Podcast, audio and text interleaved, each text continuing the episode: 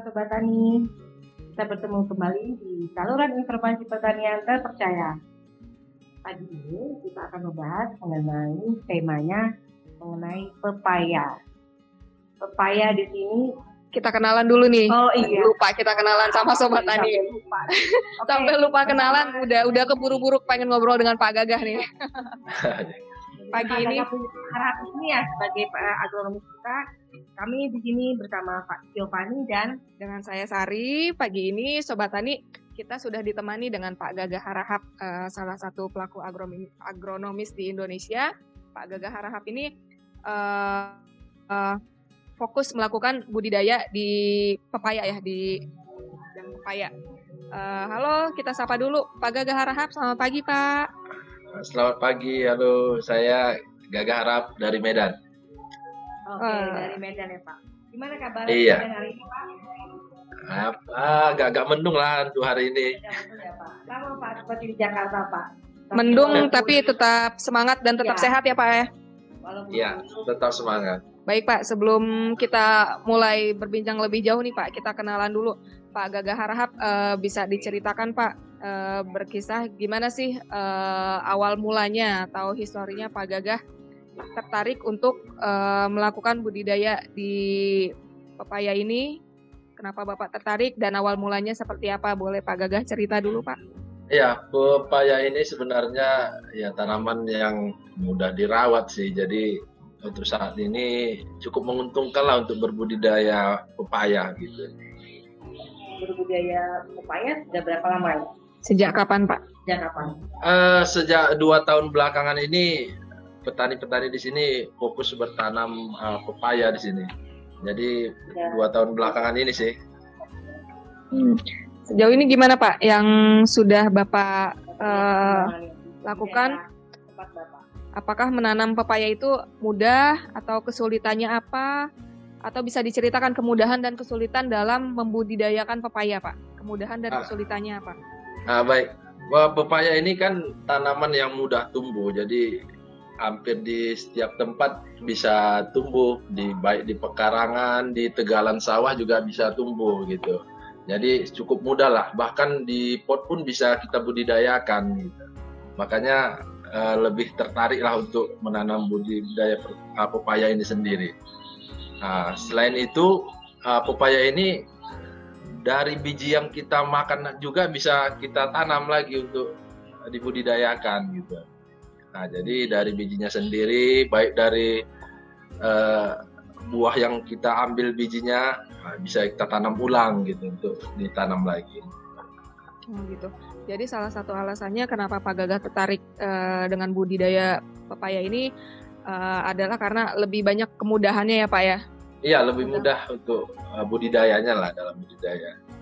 Baik Pak. Nih Pak, kalau misalkan kita membahas mitos nih Pak, kita Iya. pernah dengar nih ada mitos. eh, terkadang masyarakat Indonesia kan lumayan ada cerita eh, tentang mitos-mitos ini ya. Ternyata eh, budidaya pepaya ini juga ada mitosnya Pak.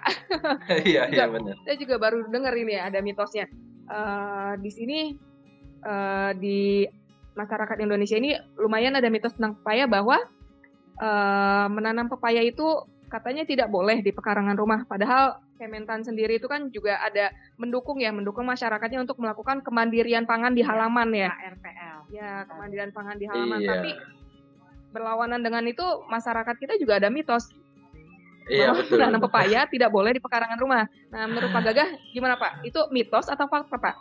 Iya. Mitos atau fakta? Nah, sebenarnya sih mitos ya ini namanya juga mitos ya. Eh, ini kan sebenarnya ada ke- kepercayaan masyarakat apa dulu kan tradisional zaman Iya, dulu lah. Nah, percaya nenek Percaya moyang zaman dulu ya Pak, mitos, jadi iya. masih percaya ya Pak ya. Mitos. nah, sebenarnya kan pepaya ini kan menurut orang-orang lama lah selalu diasosiasikan sebagai pohon yang kurang baik kehadirannya. Nah, katanya karena pohon pepaya ini dipercaya membawa energi buruk ke rumah. Nah, nah, tetapi juga dianggap apa eh, sebagai tempat makhluk goib lah katanya gitu.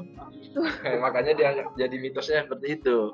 Nah, jadi kalau katanya ditanam di depan rumah katanya ini bisa mengundang malapetaka bagi yang ada di rumah lah, uh, ataupun menjadi kerugian usaha. Uh, mungkin karena itu jadinya di mitosnya tidak boleh menanam pepaya di depan rumah jadinya. Jadi lebih banyak harus katanya harus nanamnya di samping rumah atau di belakang rumah. Padahal uh, kenapa nggak boleh di depan rumah? Kan pohon pepaya ini kan akarnya tidak terlalu dalam gitu. Jadi uh, jika ditanam di depan rumah takutnya akar tidak menancap ter, uh, terlalu dalam jadi ada kemungkinan bisa tumbang ataupun rubuh, jadi bisa mengenai rumah ataupun orang yang di sekitar pohon gitu. Jadi mungkin itu mitosnya gitu. Oh, itu hanya mitos ya Pak ya? Iya. Berarti ini para sobat tani nggak perlu takut akan adanya mitos mengenai tidak boleh menanam supaya ada pekarangan rumah.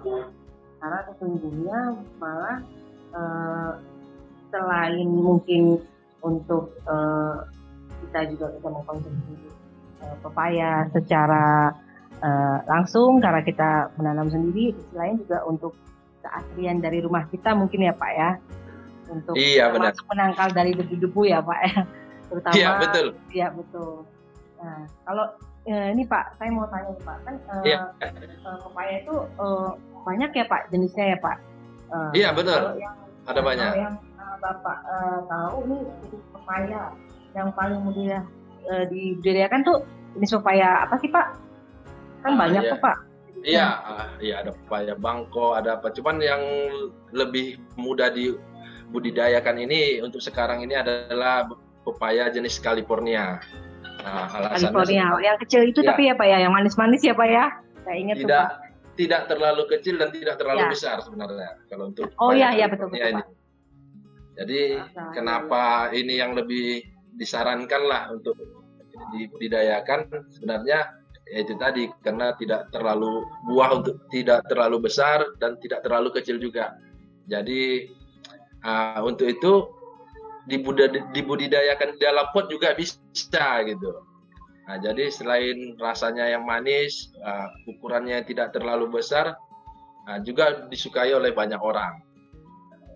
Nah, varietas pepaya California ini juga umurnya sangat genja.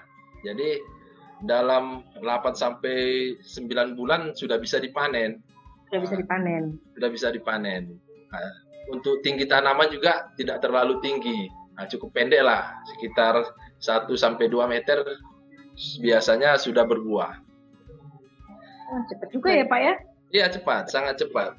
Nah, jadi kalau dibandingkan pepaya-pepaya yang lain itu bisa sampai 4 meter, 3 meter baru dia bisa dipanen gitu. Jadi kalau untuk pepaya California ini sendiri bahkan ada yang sampai menyentuh tanah sudah bisa panen dia, sudah bisa berbuah gitu.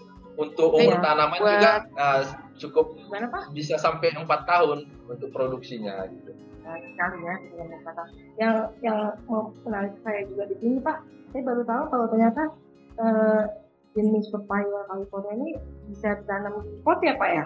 Saya pikir bisa ditanam Pak.